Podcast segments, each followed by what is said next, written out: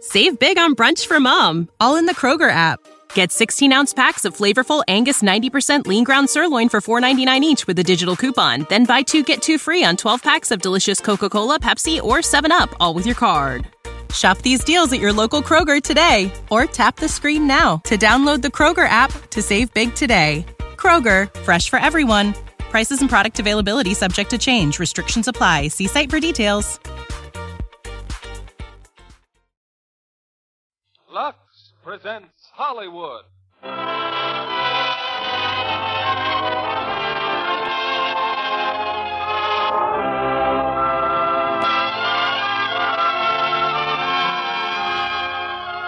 The Lux Radio Theater brings you Loretta Young and Brian Ahern in The Barretts of Wimpole Street. Ladies and gentlemen, your producer, Mr. William Keeley.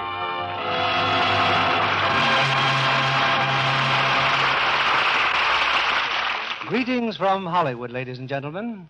Tonight we introduce you to two fascinating people in one of the greatest love stories of all time Robert Browning and the English poetess Elizabeth Barrett, whose turbulent courtship is the theme of our play tonight. Adapted from the Broadway stage success, The Barretts of Wimpole Street, later made into an outstanding motion picture by Metro Goldwyn Mayer. Our stars are Loretta Young and Brian Ahern each making their 20th appearance on this stage. Brian in the role that he created so brilliantly in the stage play. At this third performance of our new fall season, I'd like to thank all of you for your many letters of good wishes and for the kind words said about this theater by our friends. One reviewer commenting on the fact that nine out of ten screen stars use Lux toilet soap suggested that the same ratio might well apply to radio fans who listen to this theater. Well, it's because some, many of you do appreciate Lux Toilet Soap, not only here in Hollywood, but wherever women guard their loveliness, that we're able to bring you these Monday night productions with your favorite players. Here's the first act of The Barretts of Wimpole Street, starring Loretta Young as Elizabeth Barrett and Brian Ahern as Robert Browning, with Vanessa Brown as Henrietta and Lester Matthews as Mr. Barrett.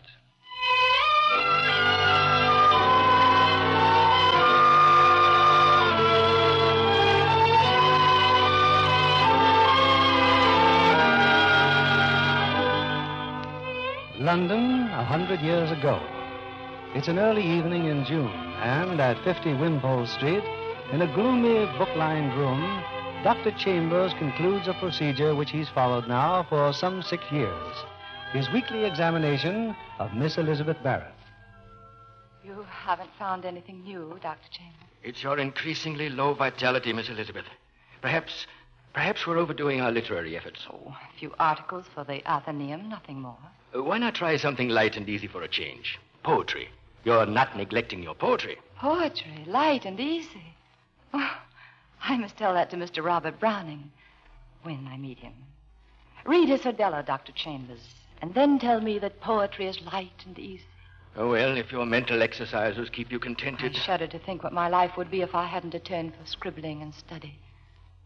Oh, if Papa were only a happier man. It makes such a difference to us all. Happier, eh? My dear, when a man's an unmitigated tyrant. Oh, well. Now, what about your appetite? My appetite. Uh, Oh, that reminds me, Doctor.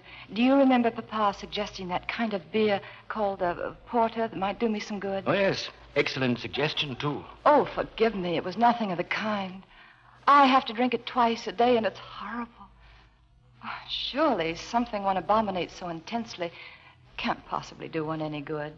And it's no use my appealing to Papa. You poor little lady. I- I'll tell him, of course. Oh, thank you, Doctor. Thank you. Come in. Begging your pardon, miss, but the master wishes most particularly to see Dr. Chambers before he leaves. Of course. Well, good night, Miss Elizabeth. Oh, good night, Doctor. And you won't forget the porter. I shall tell him right now. Oh, thank you. I'm just going to post your letters, Miss Barr. Shall I take Flush with me? Oh, yes, the poor little dog. Clinging to this prison of a room all day. Oh, my good companion. Come, Flush. Come, doggie. Oh, Miss Henrietta. Uh, Henrietta? Oh, come in, dear. Well, how was dinner? Oh, awful. Papa's oh, in one of his moods. Oh, Well, Dr. Chambers just went to see him. Oh, Bob, I do hope for all our sakes that his report of you isn't too good. Henrietta. Oh, forgive me, dear. What I mean is that good news of any kind is certain to aggravate him in his present mood. I don't know why it should, but it does. Bob, Dr. Chambers, you're not worse. Not worse and not better. Henrietta. Bob's room, Arabella. I'll come in, dear. It's a note for Henrietta from Papa. Oh, dear, when he starts sending out notes from his study. Well, read it. Uh, your cousin Bella is now in London. She proposes to call on you tomorrow at three o'clock with Mr. Bevan, her fiancé. You and Arabella will receive them, and if Elizabeth is well enough, you may bring them upstairs. I have invited Bella and her parents to dinner on Thursday. Papa. Well, Now I know why Papa was so displeased at dinner. vile tempered, you mean. You know Papa despises being ordinarily polite to anyone. Now he's simply bound to show some kind of hospitality to Oh. our relation. Oh, Aren't you being unfair, dear? Papa seldom objects to our receiving friends here. For a cup of tea and a bun, and so long as the house is clear of them before he's back from the city. What enrages me is that I was expecting a friend tomorrow at three. Now I shall have to put him off. Why? Why what? Well, Bella and her fiance won't eat your friend. What? What business is that of Oh, yours? Henrietta. I hate people prying into my affairs. Oh, dear. Usually she quite enjoys being quizzed about Captain Surtees Cook. Oh, poor Henrietta. Poor Henrietta. Why doesn't she realize that Papa will never, never permit a marriage in the family? Why, if he dreamed that she. It's too dreadful to even think of what would happen to Henrietta. I'm sorry. Oh, my dear, I only meant to tease. And instead you you displease me. oh, I'm Papa's daughter, all right. When Belle and her fiance call tomorrow, bring them to me. You can entertain Captain Cook all alone in the drawing room. Oh, what a thing it is to be a genius. you darling, Bob. But I must have this room to myself at half past three. Mr. Browning is calling. But I thought, Mr. Browning? Has Papa given his permission? Of course. I've heard he's wonderfully handsome. But didn't you say only last week you didn't intend to receive him? I didn't, and I. I don't want to now. But why? Because, my dear, I'm as vain as a peacock. Well, When people admire my work, they're quite likely to picture the poetess as the equal of her verses. It's dreadfully humiliating to disillusion them. Oh, Bob, you're very interesting and picturesque. Isn't that the way guidebooks usually describe a ruin? Oh, Bob. Well, Mr. Browning has been so insistent that out of sheer weariness I've given way.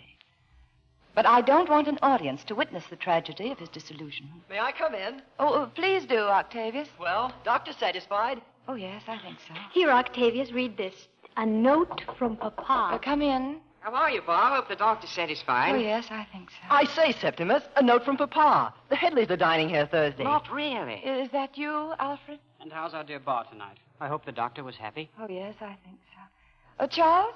How are you feeling tonight, Bar? I hope Dr. Chambers had a good report. Yes, I think so.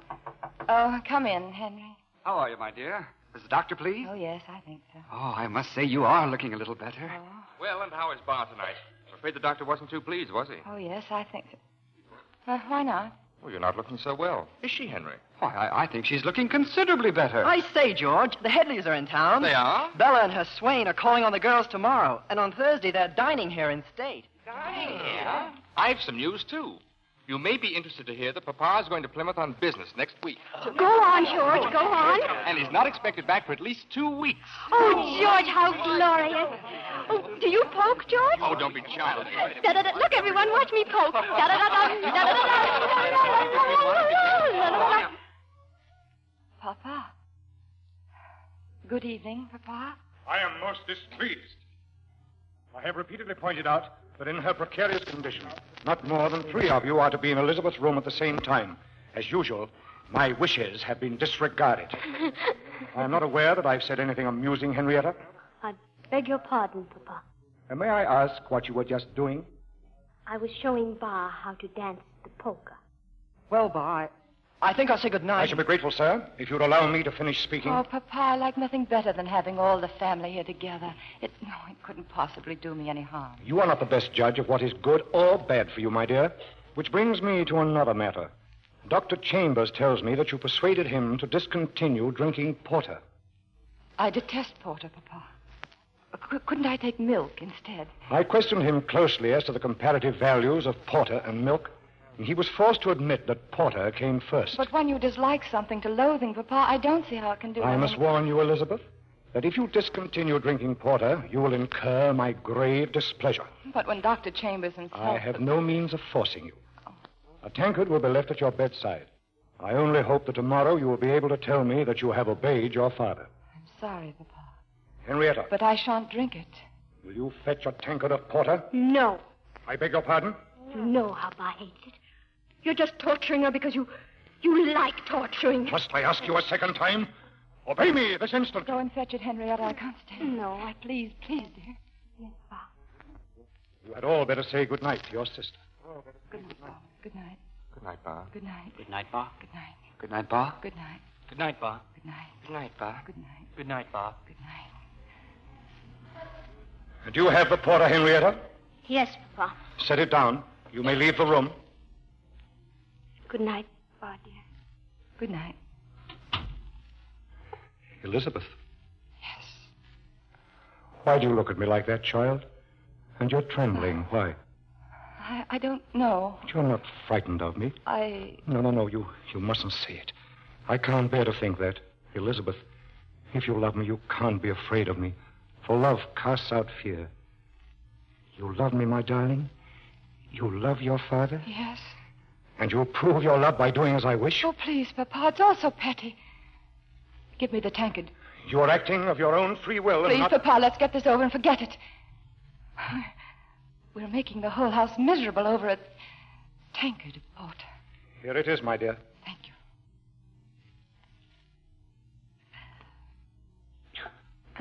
You're not feeling worse tonight, my darling. Oh, no, Papa. Shall I... Shall I say a little prayer before I go? Please. I'll kneel by your bed. Almighty God, in thy inscrutable wisdom, thou hast seen good to lay upon thy daughter grievous and heavy afflictions. Give her to bear her sufferings in patience. Give her to fix her heart on thee and on that heavenly eternity which may at any moment open out to her. Purge her mind of all selfish thoughts and comfort her. This I beseech thee for the sake of thy dear Son, Jesus Christ. Amen. Come in. Good night, my child. Good night.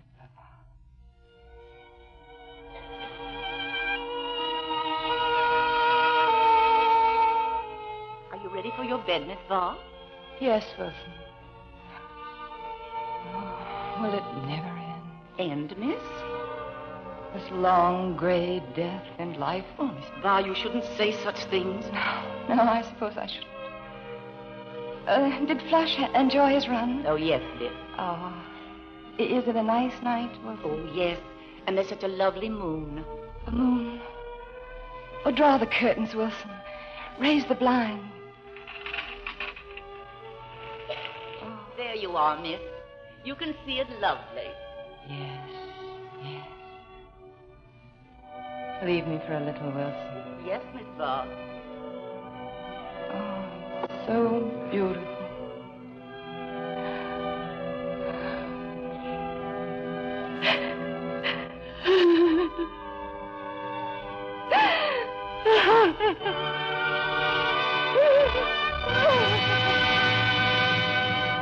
Hello, hello, hello.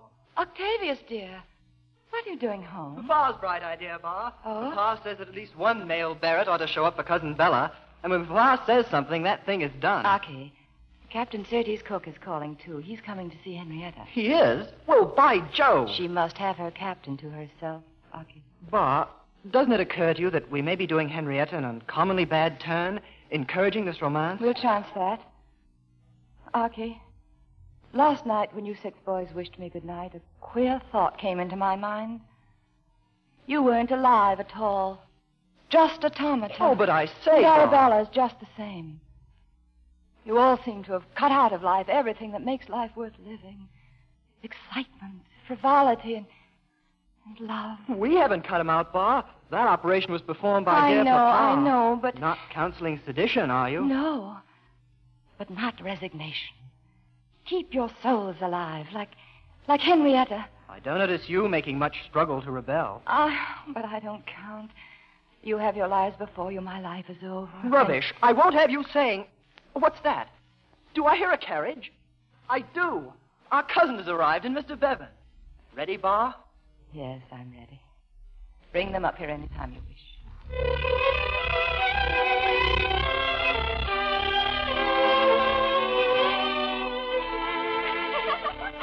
It's Bella dear. You haven't told us. When is the wedding to be? Oh, early in August. Oh, that reminds me. Where's dear Henrietta? At the moment, she's downstairs. And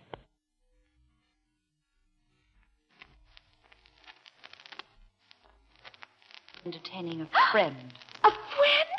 yes, Bella, Captain Surtees cook. Oh, how willing. Oh, Bard, you so wanted to be one of my bridesmaids. Do you think she... Oh, Henrietta, we were just talking about you, dear. Were you?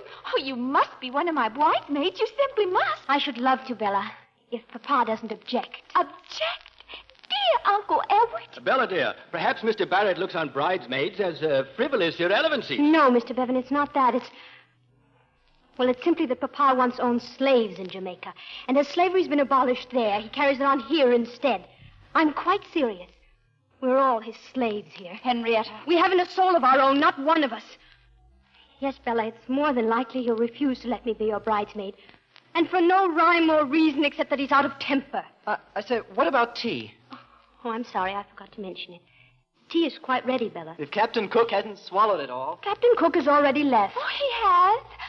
Oh, well, we've a Dutchie, dearest Bar. It's been so lovely seeing you. An honor, dear Miss Barrett, an honor. Goodbye, Bella. Mr. Bevan. coming, Henrietta. In a minute. Oh, Bob, don't scold me. I'm so miserable Miserable. and so wildly happy. Surtees has asked me to marry him. Henrietta. Oh, Bob, what are we to do? Surtees has only money enough to keep himself decently. If I only had your 400 a year, I might defy Papa and marry Surtees tomorrow. What earthly good is that money to me? I'd give it to you so gladly if I know only- you would, darling. But think what your life would be if Papa knew that you'd made it possible for me to marry. Oh, Bar, dear. Can it possibly be wrong to want a man's love desperately? And a home. And babies of my own. Who am I to answer a question like that, darling? Love and children, oh, they're so utterly remote from my life. Yes, I know, dear. But love and children, they're natural to an ordinary girl like you. Yes? We're back, Miss. Oh, and Mr. Browning is here. I'd better be Mr. off. Browning. Oh, no, no, no. Stay here, Henrietta. I, I can't see him. I can't. Bar. I, I just don't feel up to it. Wilson, tell Mr. Browning that I, I- I'm just not well enough to see him. Where is he, Wilson? The library, Miss. I'll bring him up myself. Uh, Henrietta. Oh, Wil- Wilson, my hair. Is, is it tidy? Yes. Oh, and, and please arrange the cover. Uh, no. Oh, never mind, Wilson. Thank you. That will be all. Yes, Miss. I shouldn't. I know I shouldn't. I shouldn't. Mr. Robert Browning. Miss Barrett? How do you do, Mr. Browning? Dear Miss Barrett. At last. At last.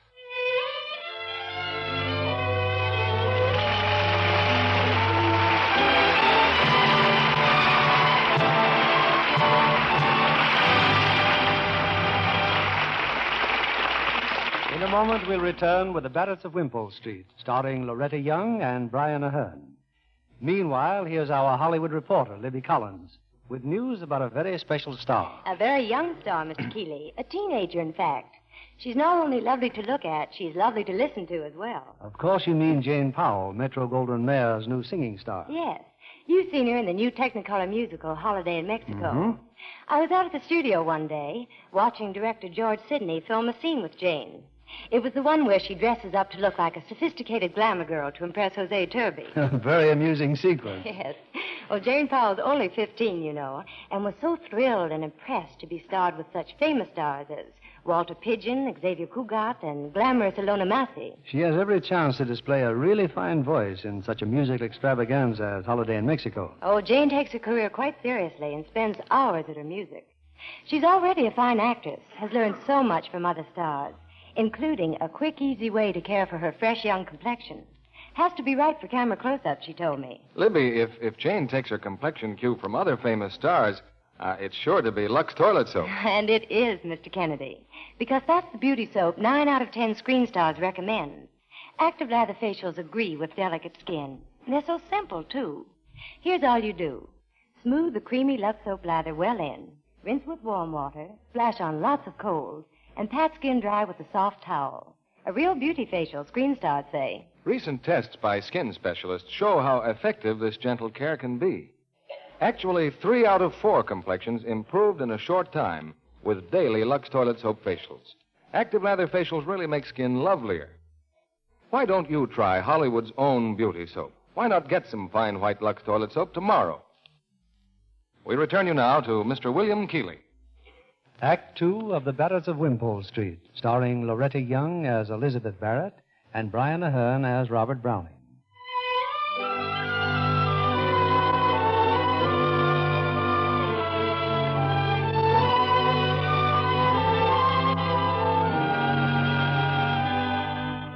A few seconds have passed. In the presence of the ardent and dashing Robert Browning, Elizabeth Barrett is quite helplessly transfixed.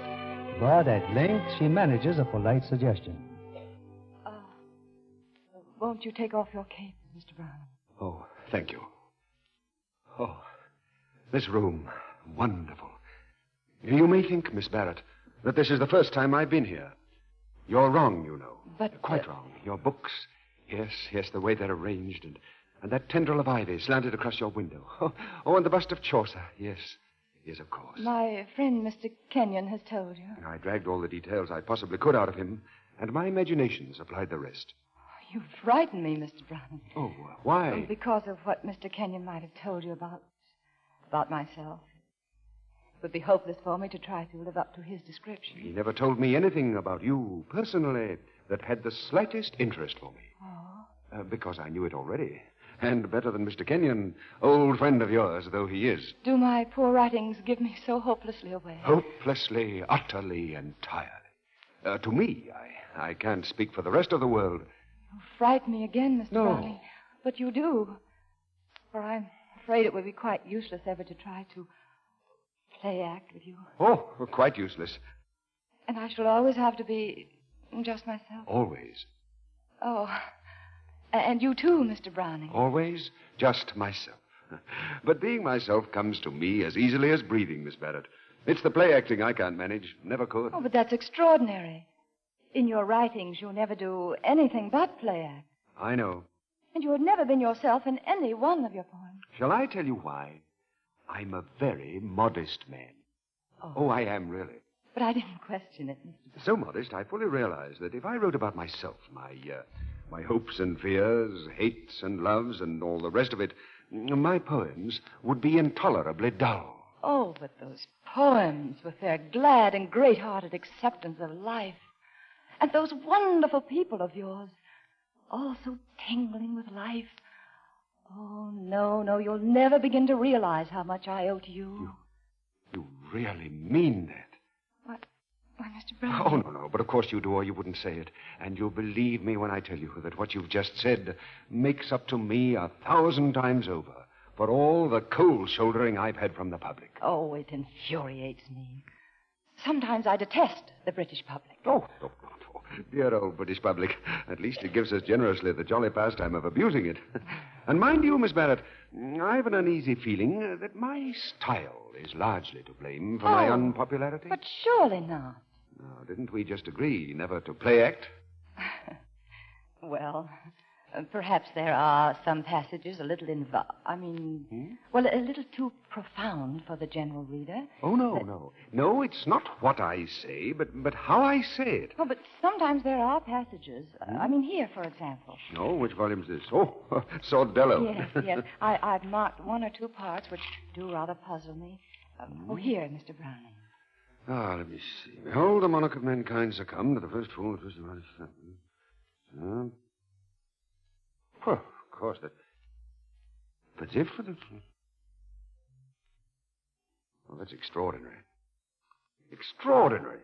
Uh, Well, Well, Miss Barrett, Mm-hmm. when that passage was written, only God and Robert Browning understood it, but now only God understands it. what do you say? Shall we lighten this great darkness by pitching Sordello into the fire? Oh, we shall do nothing of the kind. I love Sordello. And shall I tell you why? Because it's a colossal failure. If by failure you mean an attempt, well, yes, you're right. Well, I, too, am always making colossal attempts and always failing. Oh, but isn't one such failure worth a hundred small successes? Oh, a thousand and more. You think so, too? Oh. Of course. Miss Barrett, you smiled when I told you that Kenyon had no need to describe you because I knew you already. But what you've just said about, about success and failure proves to me how right I was. All Kenyon did was to fill in the background. I, I had painted the portrait with the true soul of you, ardent and lovely, looking out on Ardent and lovely.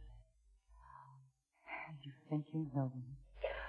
Oh, Mr. Browning, too often impatient and rebellious. Well, what of it? I've no love for perfect patience under affliction.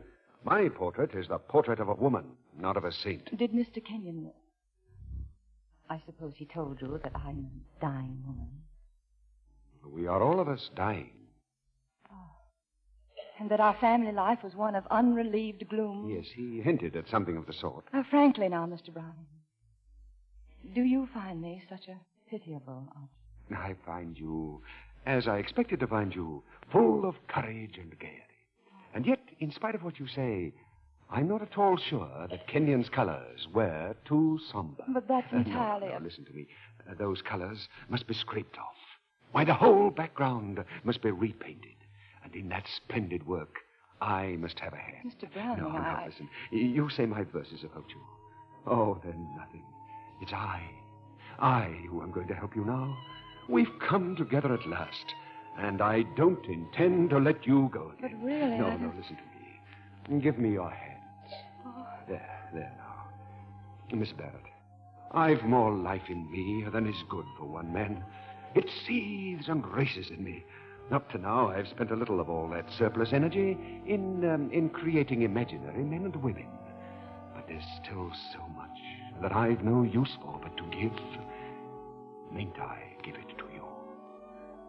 Oh, don't you feel new life? Tingling and prickling up your fingers and arms, right into your heart and brain. Please, please, Mr. Browning, let my hands go. Well, You are really rather an overpowering person. No, no, no. Don't tell me again that you're afraid of me. You're not. It's life you're afraid of, and that shouldn't be. Life. Yeah. Well, when life becomes a series of electric shocks. uh, I- Was it as bad as all that? My holding your hand? Indeed, yes. Ah, no wonder I hesitated meeting you. You laugh at me, Mr. Browning, but we very nearly didn't meet today, after all. I was panic stricken when my maid announced you. Not as nervous as I, Miss Barrett. You. Yes, yes. And I'm anything but a nervous man. But, um, but that moment was the climax of my life. Miss Barrett, do you remember the first letter that I wrote you? It was a wonderful letter. Well, you may have thought that I, I dashed it off in a fit of white hot enthusiasm over your poems. I didn't. I weighed every word of every sentence. And of one sentence in particular, I love your verses with all my heart. And I love you, too. It was charmingly impulsive of Oh, you. but I tell you, there was nothing impulsive about it. That sentence was as deeply felt and as anxiously thought over as any sentence I have ever written. And it's quite useless your trying to put aside the word with a smile and a jest. I, I said love. I mean love. Oh, really, Mr. Browning, I must I'm ask neither you to- mad nor morbidly impressionable. I'm as sane and level headed as any man alive. Yet all these months, since first I read your poems, I've been haunted by you. And today, you are the center of my life. If I were to take you seriously, Mr. Browning, it would, of course, mean the quick finish of a friendship which promises to be very pleasant. Why? Well, you know very well that love, in the sense that you use the word, can have no place in my life. Why? Why, for many reasons.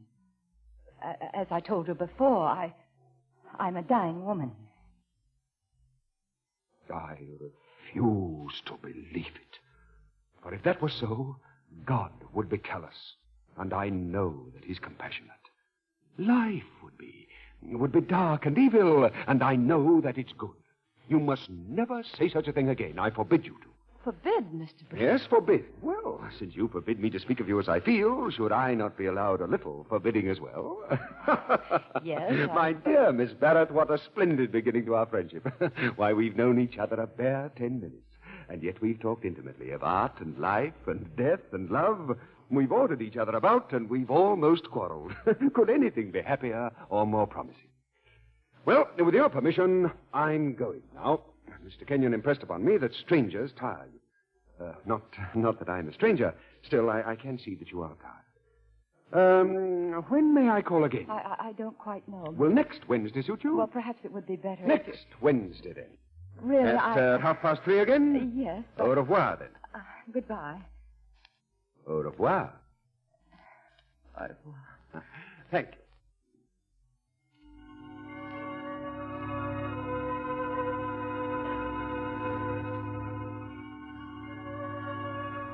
Miss Val, where are you? Miss Val, Here. By the window, Wilson. but how Oh, did you... You walked to the window here? He's, he's turning the corner now. How fast he walks. Oh, now he's gone. Oh, Wilson. Wilson.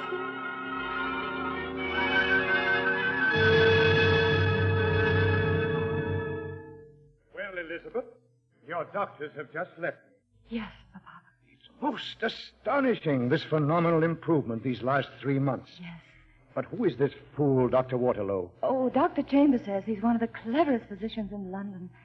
Papa, did, did Wa- Dr. Waterlow speak to you about next winter? He did? And that I shall be fit to travel to Italy in October if you- Italy! So, it's out at last. And how long has this precious plot been hatching? Since June, Papa. And your brothers and sisters know of this delightful project? Well, yes, I've mentioned it to them. And... And that charlatan, Browning. Oh, Papa, what does it matter? Matter! My- It's nothing that I alone should be shut out of your confidence, ignored, deserted. Elizabeth, if returning health means such a sad change in your character, I shall be driven to wish that you again lie helpless on that sofa. No. There's nothing more to be said. But there is more to be said. At first, the thought of Italy seemed too wonderfully impossible. But now I know that nothing really stands in my way of going, that I have every right to go. Right? Yes. Oh, oh if only I could get your consent. I said nothing, only that I might have a perfectly arranged plan to place before you after the doctors had agreed. If I have acted tactlessly, Papa, I Self, self, self. Didn't it even once occur to you that your father would be left here alone? alone. Utterly alone. Your brothers and sisters might as well be shadows for all the companionship they afford me. And you, too, as your strength returns, draw more and more away No, from me. that's not true. I, who used to be your whole world. I, who love you. Papa. Who is it? If you please, Mr. Browning has called. Mr. Browning appears to consider this his second home. I, I haven't seen him since last Wednesday. Indeed. Wilson, you may tell Mr. Browning to come up.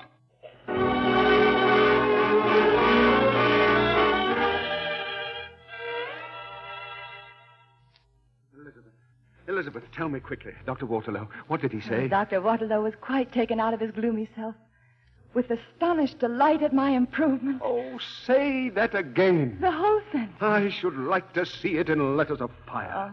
Elizabeth, this is the best moment I've had since I got your note giving me permission to call. and how many years ago was that? Three months. Three months? Absurd. Why, I've known you a lifetime and over. Uh, but the doctors. And Italy. What about Italy? Are they agreed about your wintering there? I can go in October unless there's a relapse. Relapse? There's no such word.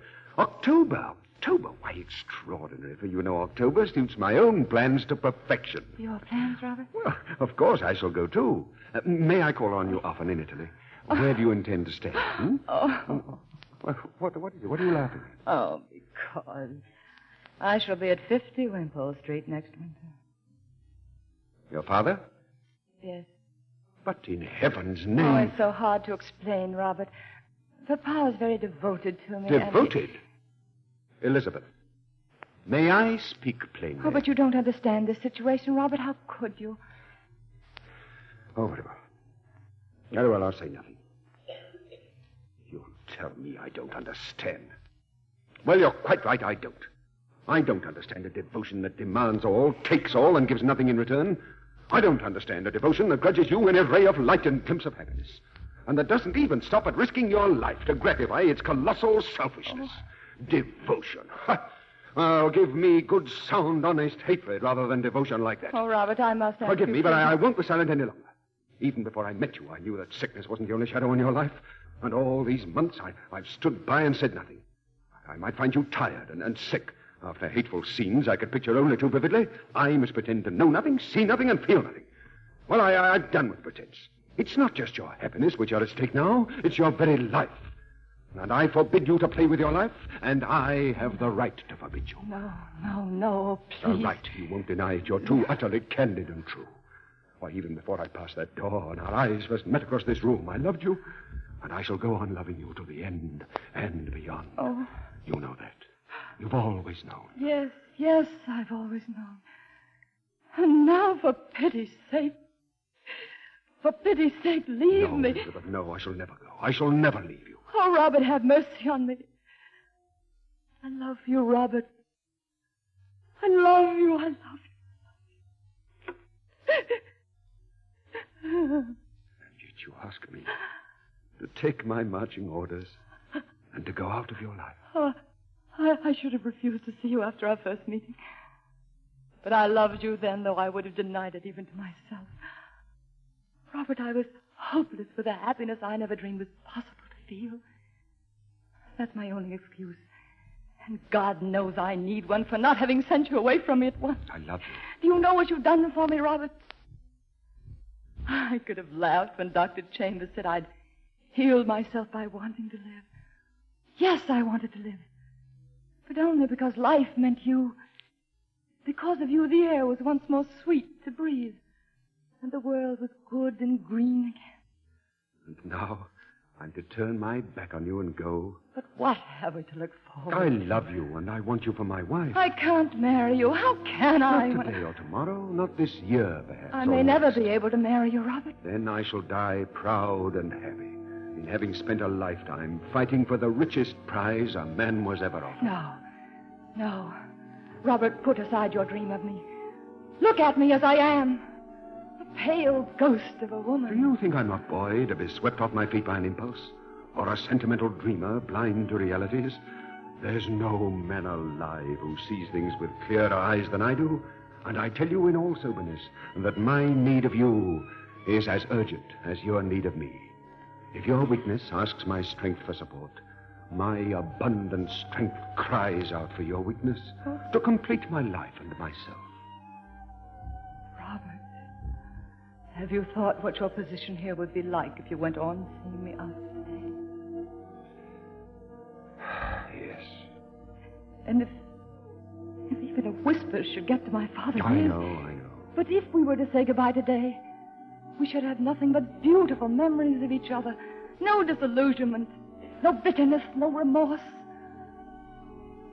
Is it you who are speaking? What do you mean? I don't know you. We're to dream away the rest of our lives in tepid sadness rather than risk utter disaster for utter happiness. No, I don't know you. I never thought you were a coward. A coward. I. Oh, yes. Yes, I'm a coward, Robert. But it's not for myself that I'm afraid. Oh, I know What's that, my another darling. disaster to me, Robert? But you, you're a fighter. You were born for victory and triumph. If disaster should come to you through me, I could. Yes, yes, a fighter. But I'm sick of fighting alone. I need a comrade at arms to fight beside me. But not one already wounded in battle. Wounded, but undefeated, undaunted, unbroken. What finer comrade could a man ask for? Robert. No. But Robert, Oh. No, please. Elizabeth, I'll never leave you. Never.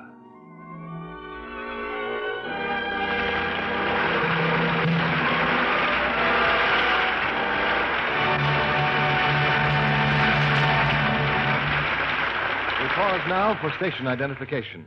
This is CBS, the Columbia Broadcasting System.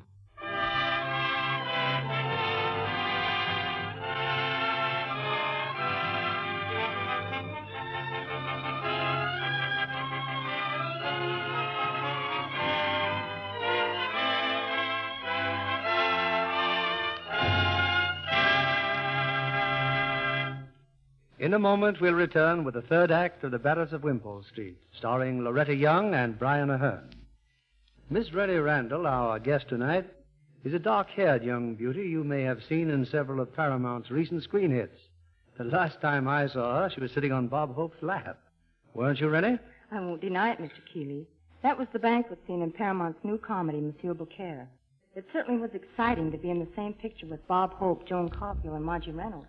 I'm told a vacation trip to Hollywood, Rennie, turned into an unexpected studio contract for you. Yes, I just finished my first year at the University of Oregon.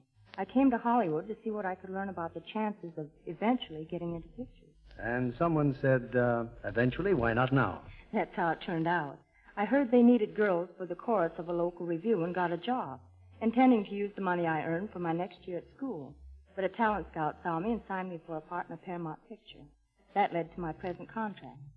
So I guess I'm in Hollywood to stay. I understand you were singled out as one of the small group of Paramount players to show the most improvement and promise.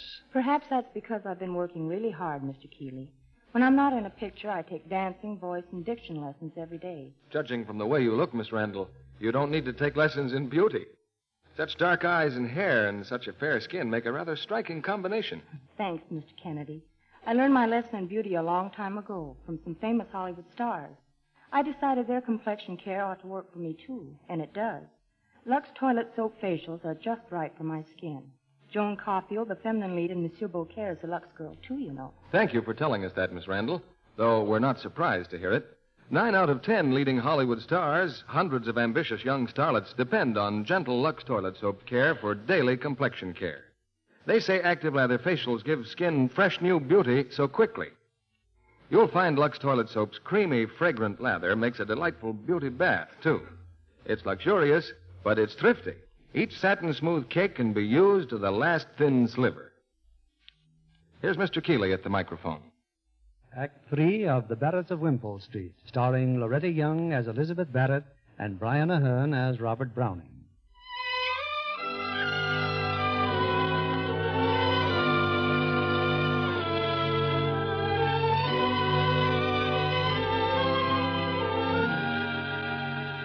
For two weeks now, a strange happiness has pervaded the Barrett household, easily explained by the fact that the master of 50 Wimpole Street has been away on business. In his absence, two gentlemen have been almost daily callers Henrietta's Captain Cook and Mr. Robert Browning. You look tired, sweetheart. You're not being too ambitious. No, no, I feel wonderfully well, Robert. Those eyes of yours give you hopelessly away, my darling. What is it? Has your father returned? A few moments ago, a letter arrived from him, Robert. We're moving to the country. We're leaving London. Well, Well, you think that will make no difference to us? I think that I know your father perhaps even better than you. He's grown jealous of your life here, of your pleasures and your friends. Slowly and surely, you're to be parted from them. He made it impossible for me to go to Italy. And now he'll make it impossible for me to see you at all. This precious letter may mean all that, but it means a great deal more.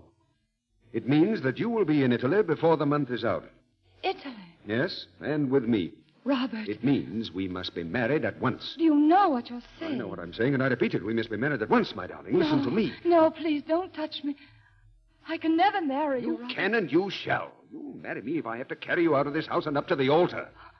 Do you seriously imagine that I'm going to be elbowed out of your life just to satisfy the selfish jealousy of a, a man whom I no longer believe to be sane? Robert, it's not only Papa who stands between us, it's I. Oh, Robert, however much stronger I may become, I shall always remain an invalid. You tell me that you want me sick or well. Hey, listen. Please, please, you will listen to me. As your wife, I should be haunted day and night by thoughts of all the glorious things you would have enjoyed but for me, by the ghosts of your unborn children. oh, I thank God Papa's letter arrived while we were still free, and had the strength to shake hands and say goodbye. Well, on the whole, I think this will be our best plan of campaign. Please. We'll meet at Marybone Church on Saturday and be married quietly sometime in the morning. I'll see about our license at once. Oh, please, Robert. Directly afterwards, you'd better return here. Of course, we could start the journey at once, but I think it would be better, my darling, if you had a week to prepare. Oh. Now, uh, the boat train leaves on Saturdays at nine o'clock. Oh, Robert. And I always believed that that Paul was the most overbearing man in the world. And yet you've known me for some time now. Suppose that I were. I were to die in your hands, Are you afraid, Bob? afraid. I'd sooner die with you beside me than live a hundred lives without you.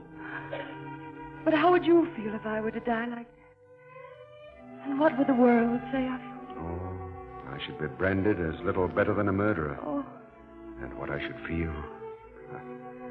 I, I leave you to imagine. and yet, you ask me to come away with you. Yes, yes. I'm prepared to risk your life, and oh, much more than mine, to get you out of this dreadful house into the sunshine, and to have you for my wife. You love me like that. I love you like that. Oh, Robert. Robert, give me a few hours. Before I sleep tonight, I'll write and tell you of my decision, please. Please, Robert. You promised me that. I promise. Very well.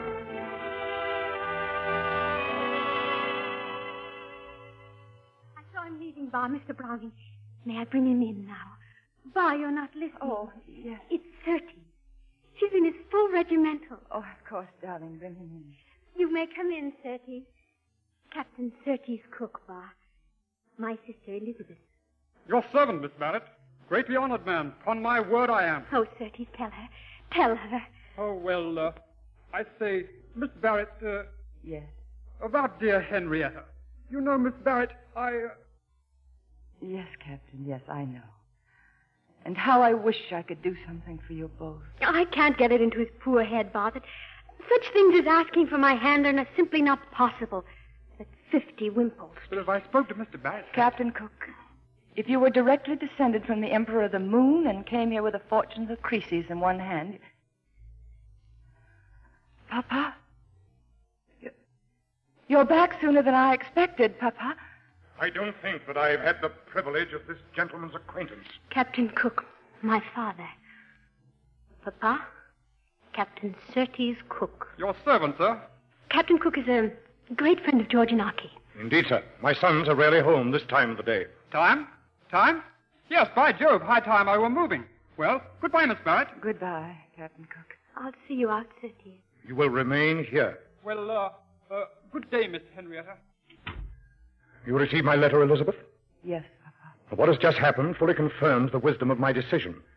Fortunately, our new home is so far from town that callers are not likely to trouble us. Our new home? You have not told your sisters? No, not yet. Your, your letter just arrived. I have taken a house in Surrey. We shall move on the 22nd. Why? I am not in the habit of accounting for my actions to my children. But I have a right to ask you, Papa. If Captain Cook is to be forbidden. Captain Cook? Come here. Yes, Papa. What is this fellow to you? I've told you. He's a friend of George Inaki. Answer me. What is this man to you? Papa, please. Please, you're hurting me. You answer me! Oh, Papa, I love him. Let her go, Papa. Let her go at once. I won't have it. And you, you knew of this. Yes, for some time. You dare to tell me. Oh, Papa, please. I'm not a bad girl. I swear to you I'm not. Now listen to me. Unless I have your solemn word that you will neither see nor communicate with this man again, you will leave my house at once and go to perdition any way you please. You have your choice. Take it. Is it nothing to you that I. that I shall hate you for this to the end of my life? Less than nothing. And you give me your word. I have no choice. You will go to your room and remain there until you have my permission to leave. Elizabeth, have you anything to say to me? No. Then I shall not see you again until you repent of your wickedness and ask for God's forgiveness. And mine.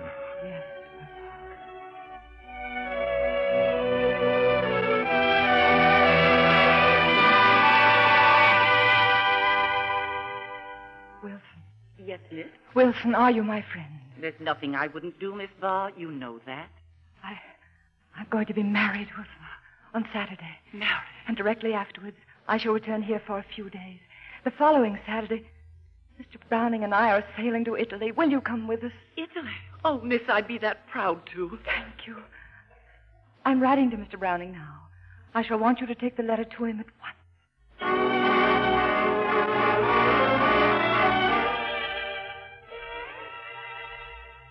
Just think, Miss. A bride of one whole week, and in just 90 minutes we'll be out of this house, bound for a life among the Italians. Wilson, Wilson, about the carriage. Uh, are you sure it will be there? Oh, yes, miss. Half past three at the corner. Have you finished your goodbyes, miss? Yes. I- I've written to them all. Oh, Miss Bob, what I give to be here tonight when the master finds out. Oh, this waiting is killing me. Why don't you just sit down and write some poetry, miss? Poetry? Yes, miss. That'd make the time pass Oh. nicely, I'm sure. Oh, Will. Oh, Bah! Bah, I must speak to you. Henrietta, I, I, I thought you'd gone out. Wilson, may I speak to my sister alone? Yes. Bah, he's leaving London. 13th. He wants to see me. Papa made me swear never to see him or write to him. But I've broken my oath, Oh, my poor Henrietta. and I glory in breaking it. I shall go out of my way to lie to Papa as often, as grossly as necessary. Why do you tell me? Because I want you to say that I'm wicked and deceitful, so that I can fling the word back in your face. Oh, oh, Bart, darling, forgive me. I'm all love and hate. I don't know which is the worst torture. And you don't think I can understand. Oh, but I do. I do with all my Oh, heart. Miss Bob, Miss Bob, the master, miss, he's just come in. Papa. He must know. Someone must have told him. Told him? Told him what? Nothing, nothing. It's, it's only that Papa hasn't seen me for days now, and, well, scenes of forgiveness are always trying. Bah, you're as white as a sheet. Oh, no. And you know nothing. You understand nothing. Nothing is coming. Where have you been, Henrietta? Nowhere. Where are you going? To tea with Aunt Hedley. Is that the truth? Yes. You remember your oath? Yes. Leave us alone. You too, Wilson. I wish to speak to your mistress. Do you know why I'm back so early today? No, Papa. Because it's ten days since I last saw you, and I could bear it no longer. Am I to blame for that, Papa? Do you know that night after night I had to call up all my willpower to hold me from coming here to your room, to forgive you? Today I could bear it no longer. Oh, my, my darling, your love is all I have left in the world. You might have had the love of all of your children. Papa, you don't know how I pity you. Pity? I don't want pity. Elizabeth, my child, my darling, the only happiness I shall never know is yours to give or take. You must depend on me. Lean on me. I want all your heart. Please, Papa, I can't stand it. I can't stand any more. Forgive me, my dear. I, I was carried away. I leave you now. Please. I shall pray for you. Yes, pray for me, Papa. Pray for me.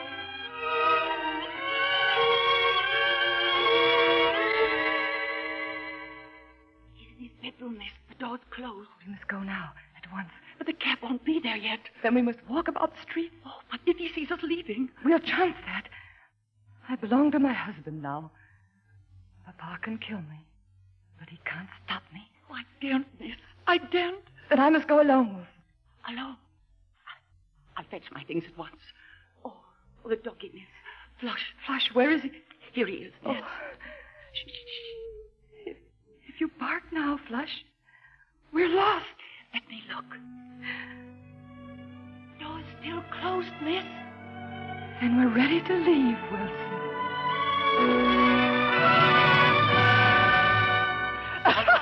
Arabella, stop her. Stop her at once. She's gone. she left a note. Arabella? Arabella, where's Bob? Answer me at once.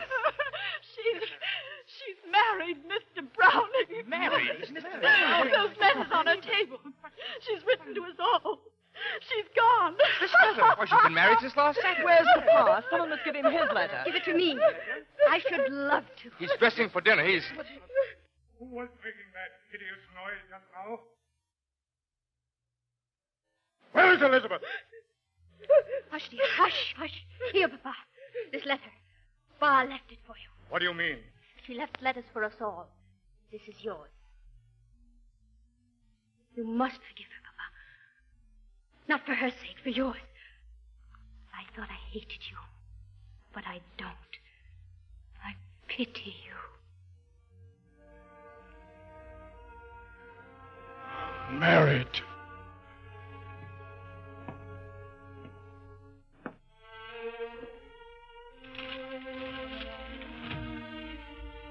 Married. Yes. Yes, a dog. Yes, I'll have her dog. Octavius! Sir? Her dog must be destroyed. Once. But You'll take it to the veterinarian tonight. You understand me? Tonight. I, I really don't see what the poor little beast has done. You understand me? In her letter to me, Papa, Yes? Far right, she's taken Flush with her.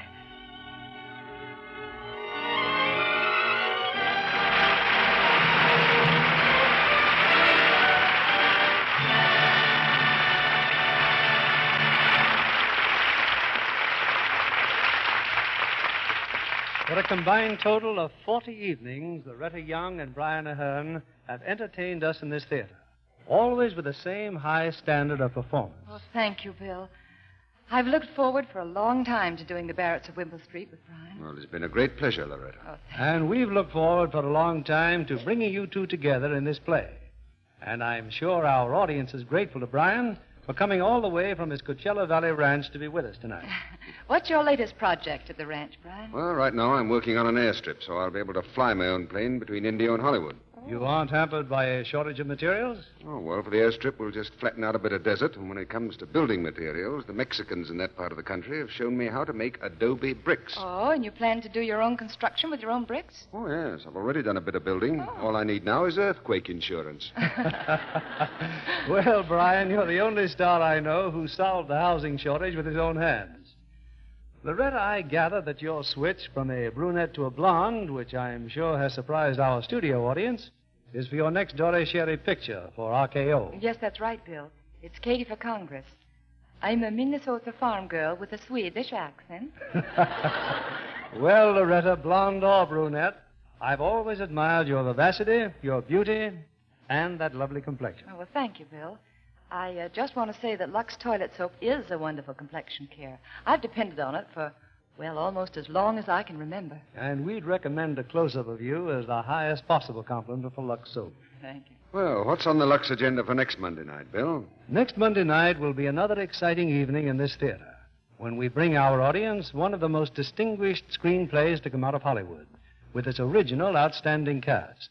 The play, Metro Golden Mayer's Madame Curie. Our stars, Greer Garson and Walter Pigeon. Two of the most popular players in screendom, Greer Garson and Walter Pigeon, have two of their finest roles in this absorbing tale of a love that endured through heartbreaking obstacles and gave the world the great discovery of radium. Well, that play should pack the house, Bill. Yes. We'll be listening. Good night. Good Good night, and thanks for the grand performance, both of you.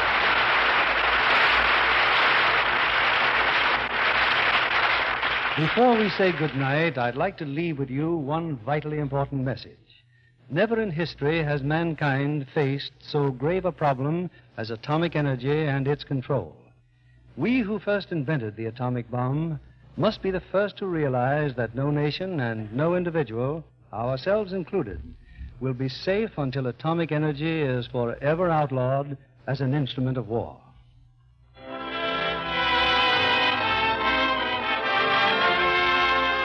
Our sponsors, the makers of Lux Toilet Soap, join me in inviting you to be with us again next Monday evening when the Lux Radio Theater presents Greer Garson and Walter Pigeon in Madame Curie.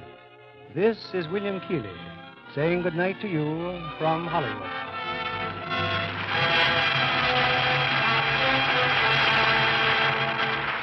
Brian Ahern will next be seen in the RKO production, The Locket. Vanessa Brown will soon be seen in the 20th Century Fox Technicolor production, Margie. Also in our cast were Lester Matthews as Mr. Barrett, Janet Scott as Wilson, Francis Robinson as Arabelle, and Truda Marson as Bella. Our music was directed by Louis Silvers, and this is your announcer, John Milton Kennedy, reminding you to tune in again next Monday night to hear Madame Curie, with Greer Garson and Walter Pigeon. This is CBS, the Columbia Broadcasting System.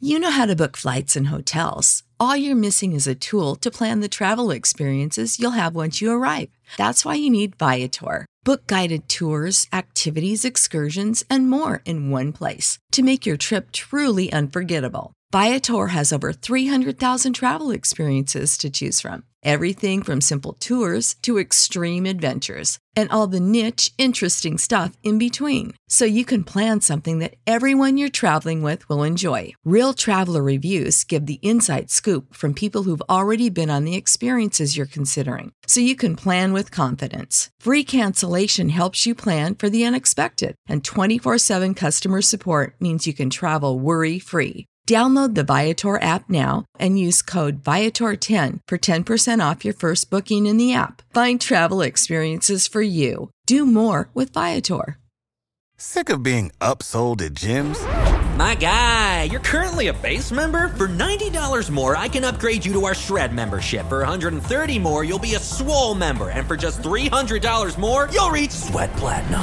At Planet Fitness, you'll get energy without the upsell. Never pushy, always free fitness training and equipment for every workout. It's fitness that fits your budget.